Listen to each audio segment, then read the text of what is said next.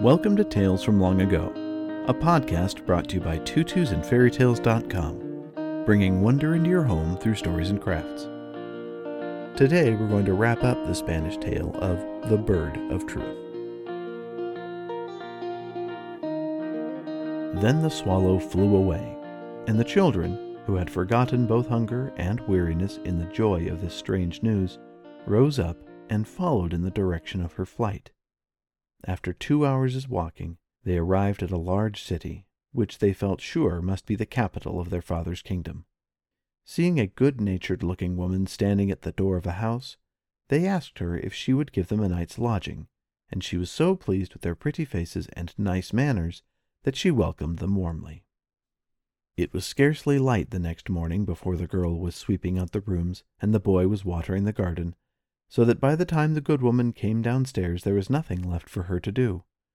This so delighted her that she begged the children to stay with her altogether, and the boy answered that he would leave his sisters with her gladly, but that he himself had serious business on hand, and must not linger in pursuit of it. So he bade them farewell and set out. For three days he wandered by the most out of the way paths, but no signs of a tower were to be seen anywhere. On the fourth morning it was just the same, and, filled with despair, he flung himself on the ground under a tree and hid his face in his hands. In a little while he heard a rustling over his head, and looking up, he saw a turtle dove watching him with her bright eyes. Oh, dove, cried the boy, addressing the bird in her own language. Oh, dove, tell me, I pray you, where is the castle of Come and Never Go? Poor child, answered the dove, who has sent you on such a useless quest? My good or evil fortune, replied the boy. I know not which. Oh, to get there, said the dove, you must follow the wind, which today is blowing towards the castle. The boy thanked her, and followed the wind, fearing all the time that it might change its direction and lead him astray. But the wind seemed to feel pity for him, and blew steadily on. With each step the country became more and more dreary. But at nightfall the child could see behind the dark and bare rocks something darker still. This was the tower in which dwelt the witch, and seizing the knocker he gave three loud knocks, which were echoed in the hollows of the rocks around. The door opened slowly, and there appeared on the threshold an old woman holding up a candle to her face which was so hideous that the boy involuntarily stepped backwards, almost as frightened by the troop of lizards, beetles, and such creatures that surrounded her as by the woman herself. Who are you to come and knock at my door and wake me? cried she. Be quick and tell me what you want, or it will be the worse for you. Uh, madam, said the child, I believe that you alone know the way to the castle of Come and Never Go, and I pray you to show it to me. Very good, replied the witch, with something that she meant for a smile. But today it is late. Tomorrow you shall go. Now enter, and you shall sleep with my lizards. I cannot stay, said he. I must go back at once, so as to reach the road from which I started before day dawns. If I tell you, will you promise me that you will bring me this jar full of many-colored water from the spring in the courtyard of the castle? asked she. If you fail to keep your word, I will change you into a lizard forever. I promise, answered the boy. Then the old woman called to a very thin dog, and she said to him, Conduct this pig of a child to the castle of Come and Never Go, and then care that you warn my friend of his arrival. And the dog arose and shook itself and set out. At the end of two hours they stopped in front of a large castle, big and black and gloomy whose doors stood wide open, although neither sound nor light gave any sign of presence within. The dog, however, seemed to know what to expect, and after a wild howl went on. But the boy, unsure of whether this was the quarter of an hour when the giant was asleep, hesitated to follow him, and paused for a moment under a wild olive that grew near by, the only tree which he had beheld since he had parted from the dove. Oh, heaven help me! he cried. Cross, cross, answered a voice. The boy leapt for joy as he recognized the note of the owl of which the swallow had spoken. And he said softly in the bird's language, O wise owl, I pray you to protect and guide me, for I have come in search of the bird of truth. And first I must fill this jar with the many colored water in the courtyard of the castle. Oh, do not do that, answered the owl, but fill the jar from the spring which bubbles close by the fountain with the many colored water. Afterwards go into the aviary opposite the great door, but be careful not to touch any of the bright plumaged birds contained in it, which will cry to you each one that he is a bird of truth. Choose only a small white bird that is hidden in a corner, which the others try incessantly to kill, not knowing that it cannot die. And be quick, at this very moment the whole has fallen asleep, and you have only a quarter of an hour to do everything. The boy ran as fast as he could, and entered the courtyard, where he saw the two spring close together.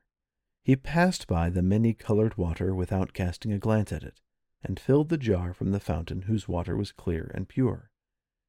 He next hastened to the aviary, and was almost deafened by the clamor that rose as he shut the door behind him. Voices of peacocks, voices of ravens, voices of magpies, each claiming to be the bird of truth. With steadfast face, the boy walked by them all to the corner where, hemmed in by a hand of fierce crows, was the small white bird he sought. Putting her safely in his breast, he passed out, followed by the screams of the birds of bad faith which he had left behind him. Once outside, he ran without stopping to the witch's tower and handed the old woman the jar she had given him. Become a parrot! cried she, flinging the water over him. But instead of losing his shape, as so many had done before, he only grew ten times handsomer, for the water was enchanted for good and not ill. Then the creeping multitude around the witch hastened to roll themselves in the water, and stood up human beings again. When the witch saw what was happening, she took a broomstick and flew away. Who can guess the delight of the sister at the sight of her brother bearing the bird of truth? But although the boy had accomplished much, something very difficult yet remained, and that was how to carry the bird of truth to the king without her being seized by the wicked courtiers who would be ruined by the discovery of their plot. Soon, no one knew how, the news spread abroad that the bird of truth was hovering round the palace, and the courtiers made all sorts of preparations to hinder her reaching the king. They got ready weapons that were sharpened and weapons that were poisoned. They sent for eagles and falcons to hunt her down, and constructed cages and boxes in which to shut her up if they were not able to kill her. They declared that her white plumage was really put on to hide her black feathers. In fact, there was nothing they did not do in order to prevent the king from seeing the bird, or from paying attention to her words if he did. As often happens in these cases, the courtiers brought about that which they had feared. They talked so much about the bird of truth that at last the king heard of it, and expressed a wish to see her. The more difficulties that were put in his way, the stronger grew his desire, and in the end the king published a proclamation that whoever found the bird of truth should bring her to him without delay. As soon as he saw this proclamation, the boy called to his sister, and they hastened to the palace. The bird was buttoned inside his tunic, but, as might have been expected, the courtiers barred the way and told the child that he could not enter. It was in vain that the boy declared that he was only obeying the king's commands. The courtiers only replied that his majesty was not yet out of bed, and it was forbidden to wake him. They were still talking when, suddenly, the bird settled the question by flying upwards through an open window into the king's own room. Alighting on the pillow close to the king's head, she bowed respectfully and said, My lord, I am the bird of truth whom you wish to see, and I have been obliged to approach you in the manner because the boy who brought me is kept out of the palace by your courtiers. Then they shall pay for their insolence, said the king. And he instantly ordered one of his attendants to conduct the boy at once to his apartments. And in a moment more the prince entered, holding his sister by the hand. Who are you? answered the king, and what has the bird of truth to do with you? If it please your majesty, the bird of truth will explain that herself, answered the boy. And the bird did explain, and the king heard for the first time of the wicked plot that had been successful for so many years. He took his children in his arms, with tears in his eyes, and hurried off with them to the tower in the mountains, where the queen was shut up. The poor woman was as white as marble, for she had been living almost in darkness. But when she saw her husband and children, the color came back to her face, and she was as beautiful as ever. They all returned in state to the city, where great rejoicings were held.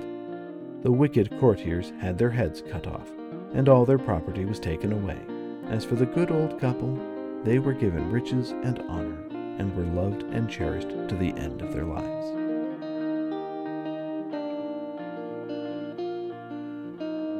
That concludes the story of the Bird of Truth, and we hope you enjoyed it. We believe there is nothing more important than family, and we know that shared experiences are one of the best ways for families to connect. So we invite you to enjoy these and other stories together. We'd also appreciate a five star rating wherever you get your podcasts.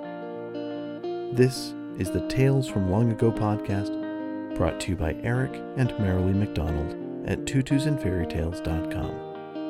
Thanks again for listening, and we hope you'll be back again for another story soon.